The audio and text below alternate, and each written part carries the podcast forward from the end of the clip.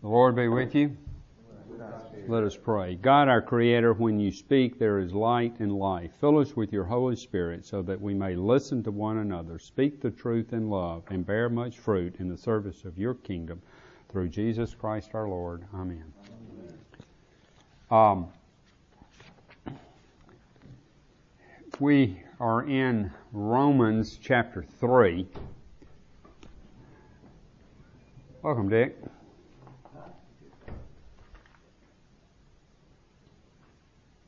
Dick, we're we're in uh, Romans chapter three, and we're at starting at verse 21.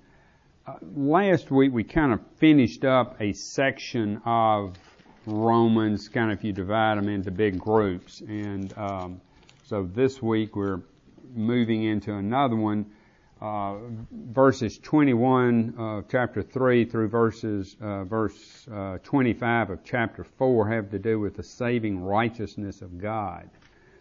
It is a uh, this is one of those that's got so much meat on the bone that uh, almost in reading through it, and I hopefully y'all will read through it some this week. Um, you almost have to look at every word and ponder on it before you go to the next phrase.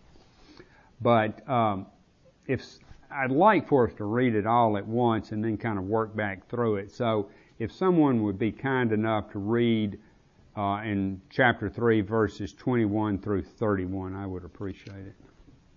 Amen. Thanks, Mike.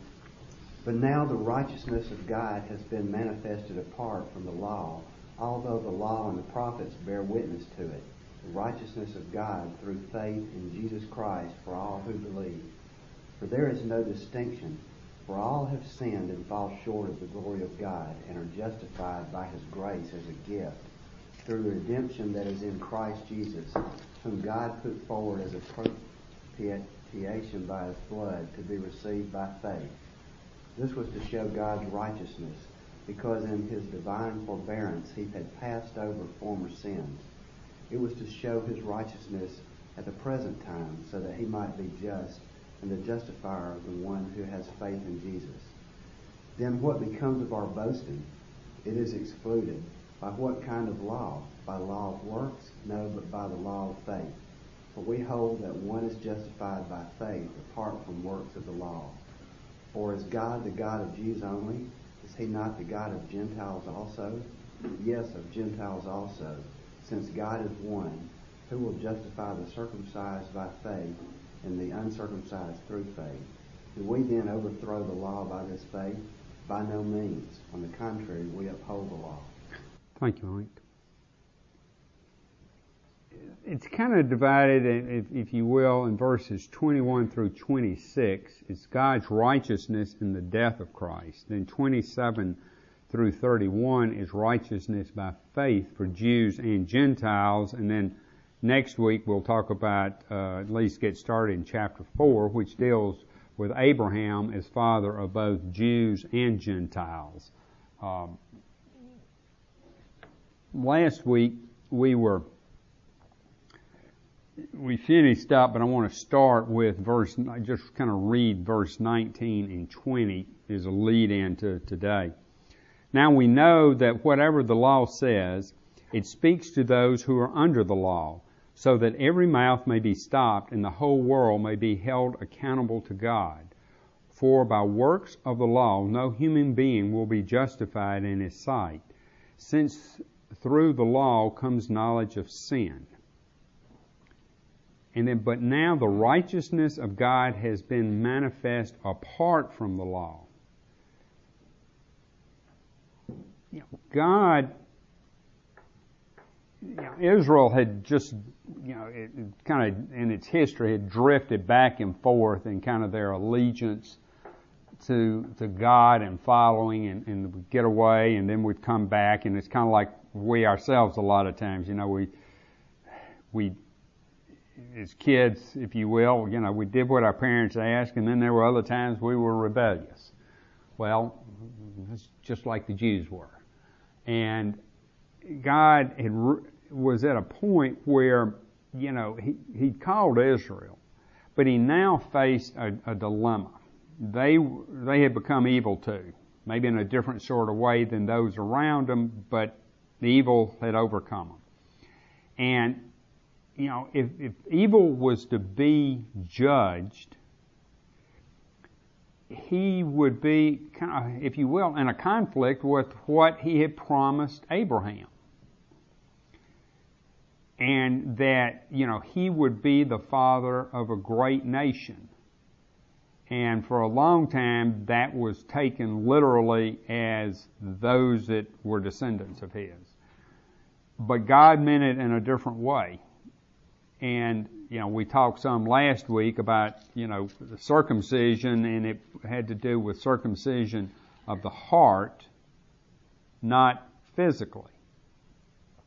And so that gets into those that were not Jewish by birth, but were by brought into God's family, Abraham's family, by their belief, by their righteousness. Yes. Sounds dumb, but define righteousness. righteousness is a word that it's almost where you look at it and you know our definition of it is in some ways the way the definition was when Paul wrote, and that's what it gets translated into. But it has to do with God being just. It, our righteousness has to do with our obedience. It's a word that kind of it depends on the very connotation of where it's used a lot of times as to what it absolutely. So it's the sum of a collection of virtues. Can be but it's also God's being, which God, you know, virtues would not be something we associate with God. Um, but when you say the righteousness of God, you, you it's His justness because He, you know, He is just in what He does. He's true to it. Go ahead, Brian. His holiness. Holiness. Thank you. Perfectly righteous. He's holy. I asked the same question one Sunday not long ago when you weren't here. And because my my question is, is so many times you'll make a, a subjective uh, comment about somebody else. That's I guess he's a righteous guy, and it's it's a very nebulous. And Margaret Harper at the end of the meeting, because anyway, she said she began, I said something I thought was just very simple. She said, "Well, being righteous just means you're right with God." So Yeah. Sounds pretty simple, and, but I, you know. But God is righteous also, so uh, he's, he's, you know, but as Brian just said, it has to do with His holiness. The further question is, can someone who, because I, I mentioned an example of somebody I used to work with who was a non-Christian, probably an atheist or agnostic at best, but he's a very powerful, very wealthy person, was very kind and gentle and did a lot of good works, and did, I mean, and was, was well loved. And would you, you know, could you? It would seem to me you almost say that this is a righteous guy, but he was not. He was not a believer. well, by what He did would be of works. Okay? And, you know, look, jumping ahead, but in 27, what becomes of our boasting? It is excluded. And it's excluded because of, by works we can boast of what we've done, or we can boast of what somebody else has done. Well, I've always heard that about works, is that that's, you know, the, the danger of counting on works is that you can be self-righteous. And this particular individual I'm talking about was very humble. I mean, I, so I, I mean, I, But- I'm not trying to, you know, Right, but, regret the way it- you know. It, it has to do with works by, by the law versus works by faith. What, what both of you have been saying makes me think of something I heard on the radio this morning. It was Harry Reeder, the Briarwood preacher, mm-hmm. talking, and he said, you don't know there's a remedy if you don't know there's a malady. Yeah. Well, that's kind of like the last thing here. Since through the law comes knowledge of sin. That's exactly right. But moving on. So God was, you know, in this, all are evil. Both the Jews who I made a covenant with Abraham about, and evil needs to be punished. Now, if I punish those that are outside the covenant of Abraham, the non Jews, I'm showing favoritism to the Jews. And that's a conflict that God and what He did uh, through Christ has worked out. And so, you know, you think about uh, favoritism. We, we're all in one class or another at some point in time in our school career, and I always had there was somebody that was the teacher's pet, and I always got preferential treatment. Could do something wrong, and nothing happened to them. We could do the same thing, and you know, we'd have the book thrown at us. Uh, you know, detention, whatever. And um, God's not like that. And so, you know, God's justice, uh, you know, His covenant faithfulness uh, with His people required something different. And so that's where the gospel unveils God's judgment. It's a you know, complex issue that, uh, you know, the Jews were given a commission of what to do, and they weren't doing it uh, they had proven to be unfaithful and now had become part of the problem. You know, God had faced evilness and you know total evilness in the world before, in that you know He all but destroyed the world with the flood. But Noah found favor with God, and so mankind was saved. Now, you know. you can't say it came full circle because I don't think the circle was ever broken, but it, it's there before him again. And so he's got to remain true to that covenant, but yet at the same time avoid the favoritism that evil is punishment. And so through that, you know, through you know, there's no distinction about the evilness. For all have sinned and fall short of the glory of God and are justified by His grace as a gift through the redemption that is Jesus Christ. So we had Christ who came down from heaven. He was God made man. And he was faithful. He was, he was what God would have had us be that would have obeyed the law perfectly, which man since Adam had been unable to do. Because Adam was unable to do it. You know, it was just a short time that he and Eve were in the garden and things um, went awry. And so there needed to be someone that came and allowed God to be true to his covenant prom- promise, but yet provide an answer to the world gone wrong that's lost in sin. And so that's where Christ and his faithfulness in fulfilling Israel's commission, because they were really commissioned to take the message of God to the world, but they kept it for themselves. You know, we've got God in, you know, when you've got something that's yours and you see it as yours only, you know, you try to protect it. You don't want it to get out of your reach. You want it right there. You can kind of get your arms around. And Israel as a nation had not been sharing what God wanted them to share about Him.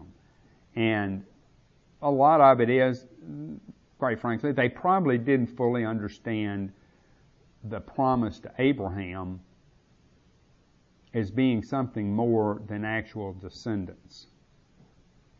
Because, you know, it, quite frankly, it, it's hard. You know, when you say you'll be head of a great nation, which is a, viewed back then as really family, to see something other than, you know, here are all my descendants. But by the same token, when God says, look in the heavens, and see the stars, you can't count as high as the number of stars you see or the grains of sand.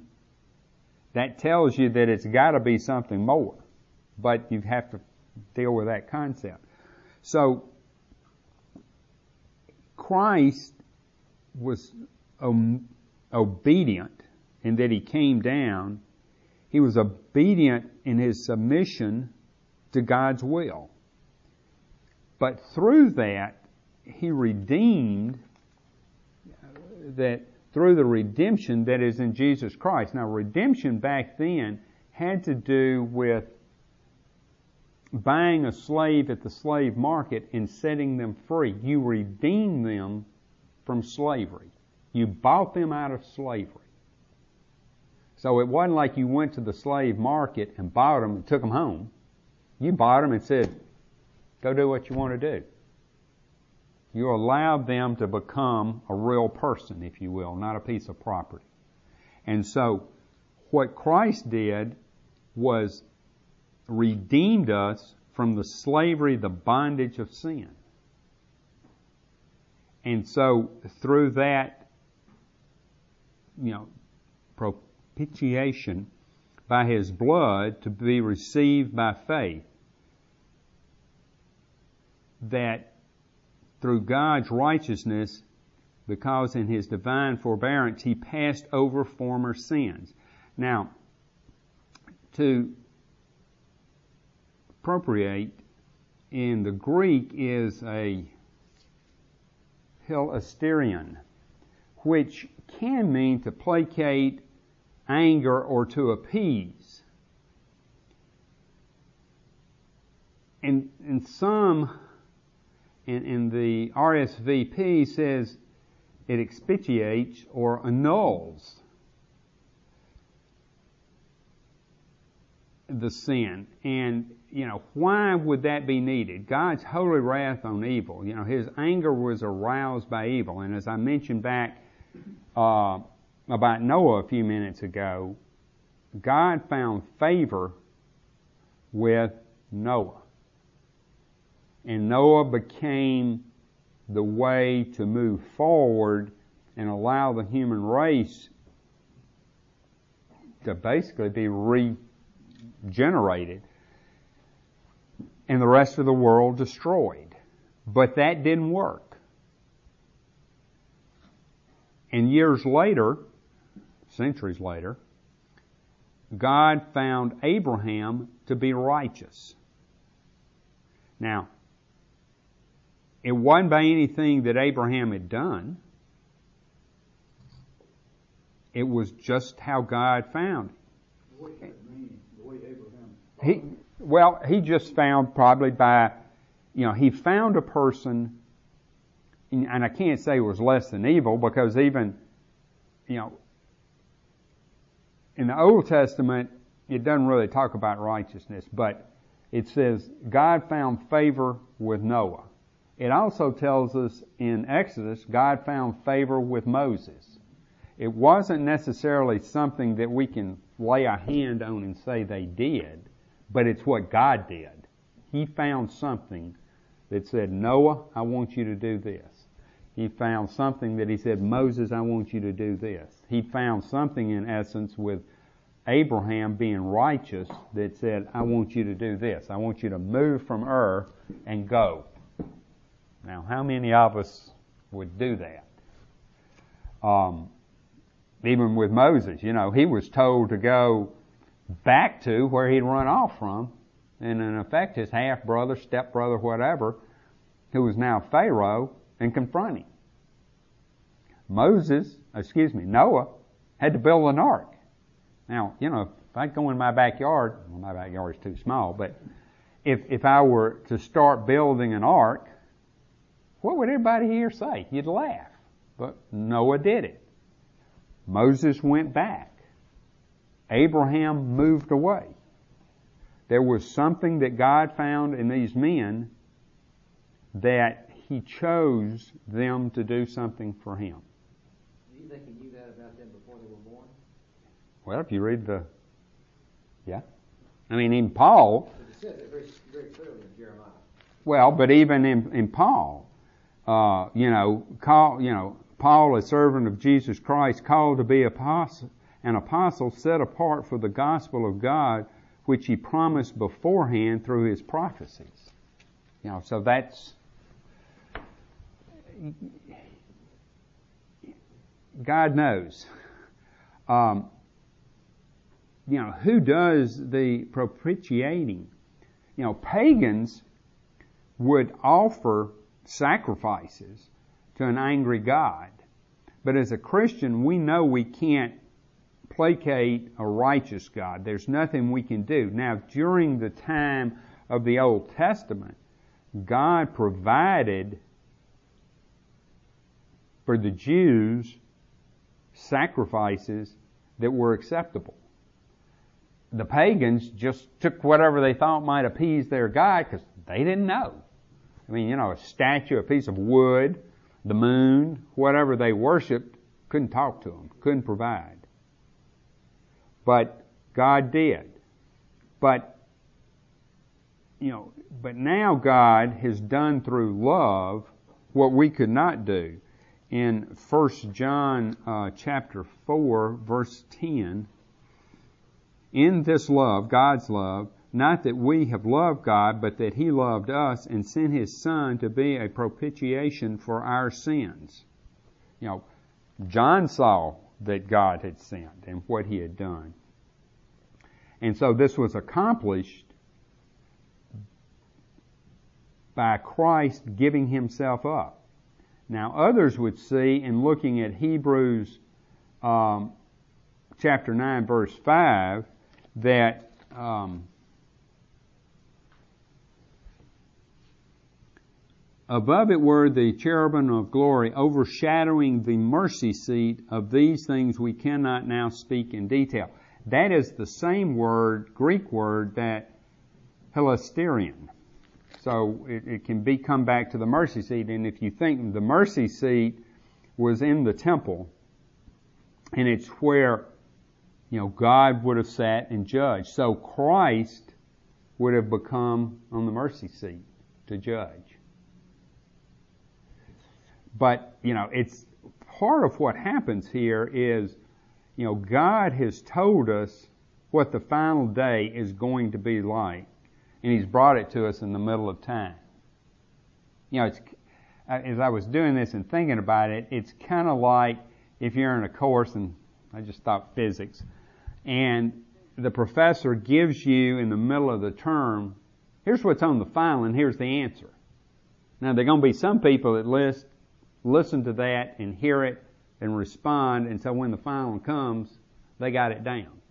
And there are others that are going, yeah, right, okay, I got other things to do. Let's say at four o'clock, I got to go where?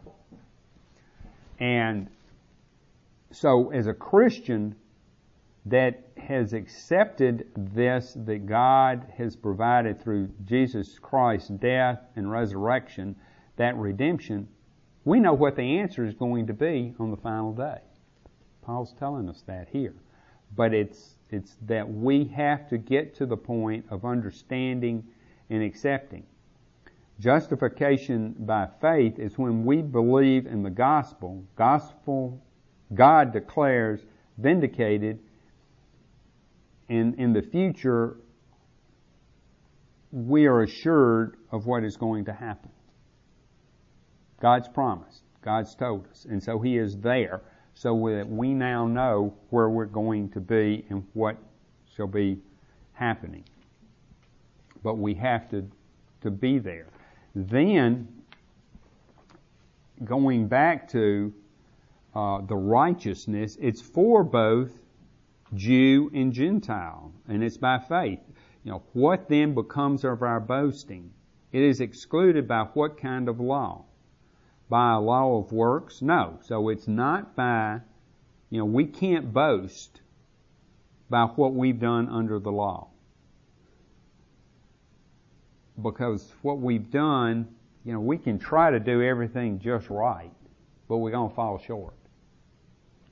You know, it's, uh, I was thinking something this morning, it's not a good analogy, but it's the one I thought of. It's like, you know, we see it in baseball a lot. When a guy, the batter hits it to the second baseman, and he knows it's an easy play for the second baseman, he half-heartedly runs to first base. But if you've ever coached little kids, what do you tell them? Always run all the way to first as fast as you can, no matter what. But now these pro guys, they're barely going down. So they're not doing what they should be doing, what they were taught. They're half-heartedly doing it. And so it's just like if you're trying to do and obey the law, there are some parts of it you become half-hearted in. And you don't get do-overs. You know, if you've sinned, you've. One, one sin's the same as a hundred or a thousand. You've fallen short. And you know, and if that baseball player had run all the way through, second baseman thinking, oh, this is an easy out, I'll just lob it over there to him. Well, the lob falls short and rolls on the ground. Or the first baseman flubs the catch. But because you lollygag, you're out mm-hmm. and could have lost the game because of it. So the same thing with sin. It's we can't get there, and our boasting in and of itself becomes a sin because we've become prideful. And so others get us there. Um, in, in talking about the boasting, also looking at Romans uh, 10, uh, verses 4 through 9. For Christ is the end of the law for righteousness to everyone who believes. For Moses writes about righteousness that is based on the law, that a person who does the commandments shall live by them. But the righteousness based on faith says, Do not say in your heart, Who will ascend to heaven? That is to bring Christ down, or who will descend into the abysses, and that is to bring Christ up from the dead. But what does it say? The word you hear is in your mouth and your heart. That is the words of faith that we proclaim, because if you confess with your mouth that Jesus is Lord and believe in your heart that God raised him from the dead, you will be saved.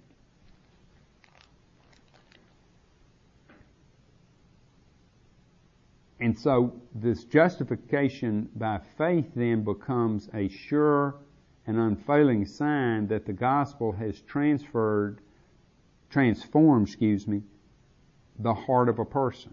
Here again, that circumcision of the heart. The heart of the person is changed. That means the person's will is changed. Well, will, as you talk about it in the Bible, can get complicated. It's that, it's not so much our will, but our, we are transformed. We have a different view. And we know that even when we don't succeed in doing what God would have us to do, that we're still forgiven. And that forgiveness, because of Christ, allows us to know what our judgment is in the future. We know the outcome today. That no matter when we fall short, it's not if we fall short, but every day when we fall short, that by confessing Christ, not only verbally, but in our whole spirit and body and being. So saying that your heart is changed is not the same as saying your will is changed? Well, like I say, will, you know, is a, to me, that becomes you get into free will, to me. Yeah, no, I knew, I knew as I, you know, when I first, no, I, no, I knew the two of y'all. Uh, the, you know, you know, when I first read through it, I thought, okay, I could get a little further in when I came up with a title, but then the more I read through it, I'm going, I made a mistake in thinking this and sharing with LaVon to where I thought I could go. And John called my hand on him, I go, you know, I think I can get there. No. Um, yeah, this is tough. It is. And that's why I said to begin with, it's something I would encourage everybody to go through and read basically chapter 3 verse 21 through chapter 4 verse 25 and read it daily for three months to absorb it. But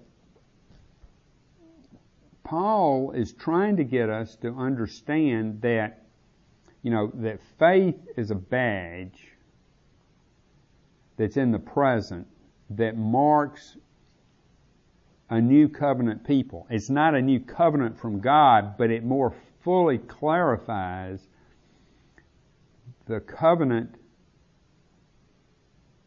the agreement that God made with Abraham. And while man may break his covenant and agreement with God, God will not break his covenant. And it's through that change in really our being that we become something different. And, you know, we're bound by, you know, here again, what we talked about before, that box that, you know, is human nature that we see, and God's not in the box. And you can't put a box around God, no matter how hard we try. And so, for us to think outside of that box and to understand that unmerited grace that we have is challenging. Here's the thing that I continue to wrestle with. It's not an easy topic, and that is um, how much control. I mean, you say, might say predestination or whatever, but I think you alluded a little while ago, and I don't remember the example about somebody being chosen or set apart because of their righteousness or their faithfulness or whatever. And I, I continue to be confused about which comes first. And, you know, if you look at, it, uses the words in Romans here about being set apart. You know, maybe, that's Paul. But if you go back to the first chapter of Jeremiah, which is only one example in the, in the Bible, but it says, um, in verse 4, it says, Now the word of the Lord came to me, saying, Before I formed you in the womb, I knew you. And before you were born, I consecrated you. I appointed you a prophet to the nation. Before you were born.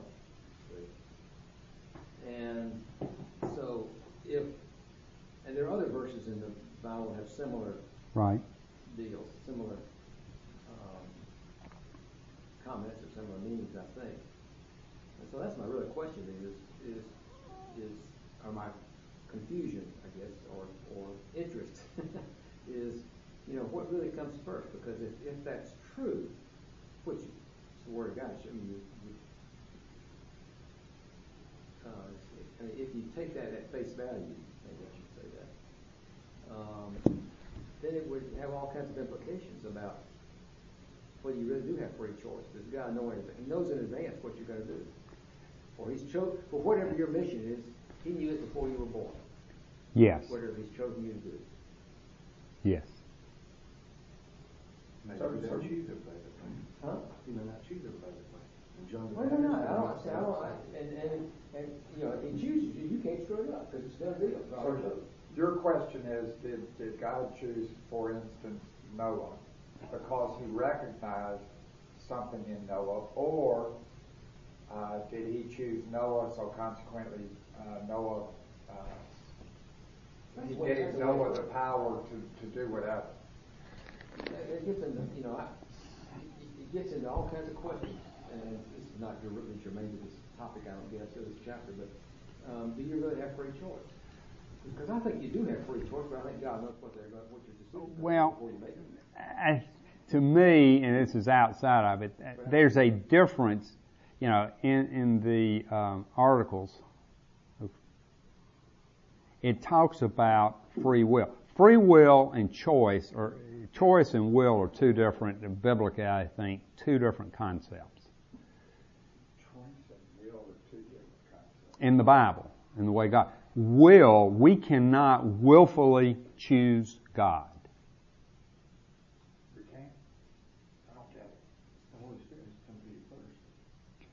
But I can choose when I leave this class to go to church. I can choose to go home. But I can't say, God, I'm going to be yours. We can't actively do that because then, and this gets beyond me, we have a part in our salvation, which we really don't. We have a part in that we accept that gift that God has given to us. But the fact that it's given to us is God's will. So what you're saying is that you you can put yourself into a discipline uh, to give your. I know this is wrong. To give yourself a better chance of Him choosing you. I, I. No, he he knew beforehand because you know here again, you know, going back to Genesis, you know, the Lord saw that the wickedness of man was great on earth, and that every intention of the thoughts of his heart was only evil continually. That's talking about man's heart. And the Lord was sorry that he made man on the earth, and it grieved him to his heart. So the Lord said, I will blot out man who I have created from the face of the land, and man and animals and creeping things and birds of the heaven, for I am sorry that I've made him. But God found favor in the eyes of the Lord.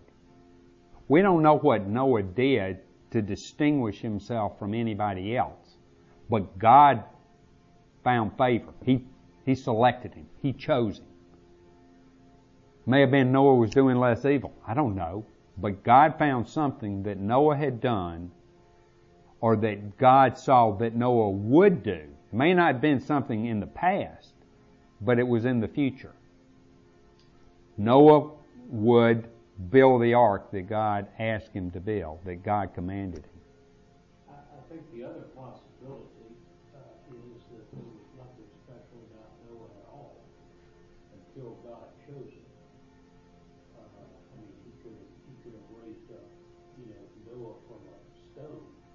Possibility.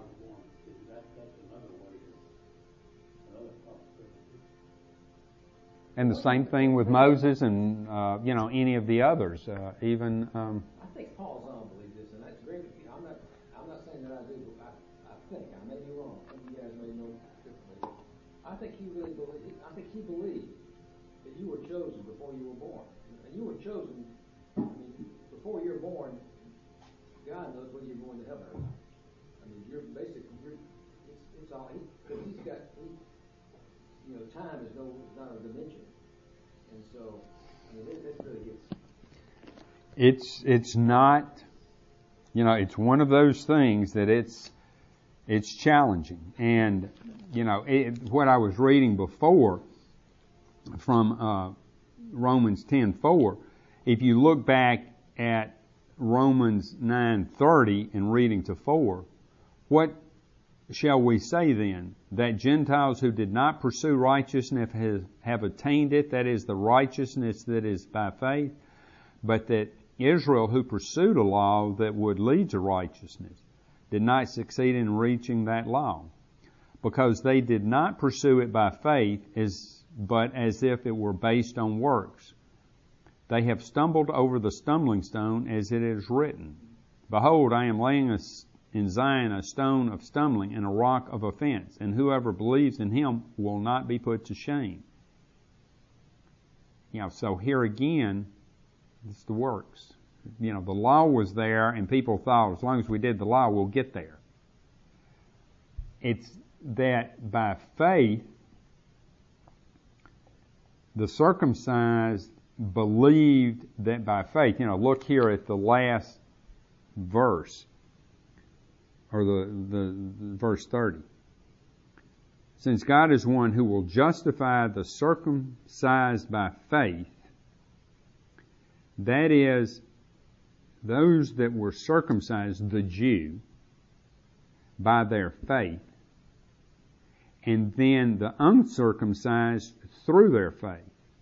Then Peter says, faith without works is dead. That- Works without faith may be dead, but faith without works is dead. So the That- combination is faith with works. Well, it's, and it's here again that the law was not overthrown by faith. It's that we uphold the law through our faith. You know, because you can't say, well, I can just forget the law because I've been saved. No, I can't. It's still God's law. and we should, uh, with all our being, attempt to uphold it. And so you can't cast the law and therefore work. I mean, I- That was my, always my understanding was that the Ten Commandments, nobody can keep the Ten Commandments. Period. So, and therefore, the reason for the Ten Commandments is to, is to show us that we can't, we can't comply. We have to have the saving faith, you know, the faith. That's right. But we also, through that faith, because the Ten Commandments, if you will, are God's moral laws. And so we still need, because we believe and accept in our faith what Christ has done, we still need to work at obeying the laws and not saying, well, I've been saved, I can do whatever I want. No. Because then you're not showing your faith. And that's part of where the Jews had fallen down is they were not carrying the message that God wanted them to carry to the world about Him. See, I think the really a deep question is, is do you really have a choice? Does God know before you're born which laws you're going to uphold and which you're not going to uphold, or which you're, whether you're going to have faith or not? So do you really? And I think that was I've heard I've heard Paul say that. Paul Paul said, "Well, no, you don't have a choice." I mean, that was his that was his belief, right or wrong. I mean, not everybody believes that. Not every clergyman believes that. I'm just, it's just an interesting concept to wrestle with in your Well, see, I go back, it's biblically will and choice are different. And Steve's view, Steele's view, and I, I stand it. All that question, one, free will, and I, he said, limited free will. Choice and will. Have a great week. Enjoy, and we will continue with the struggle.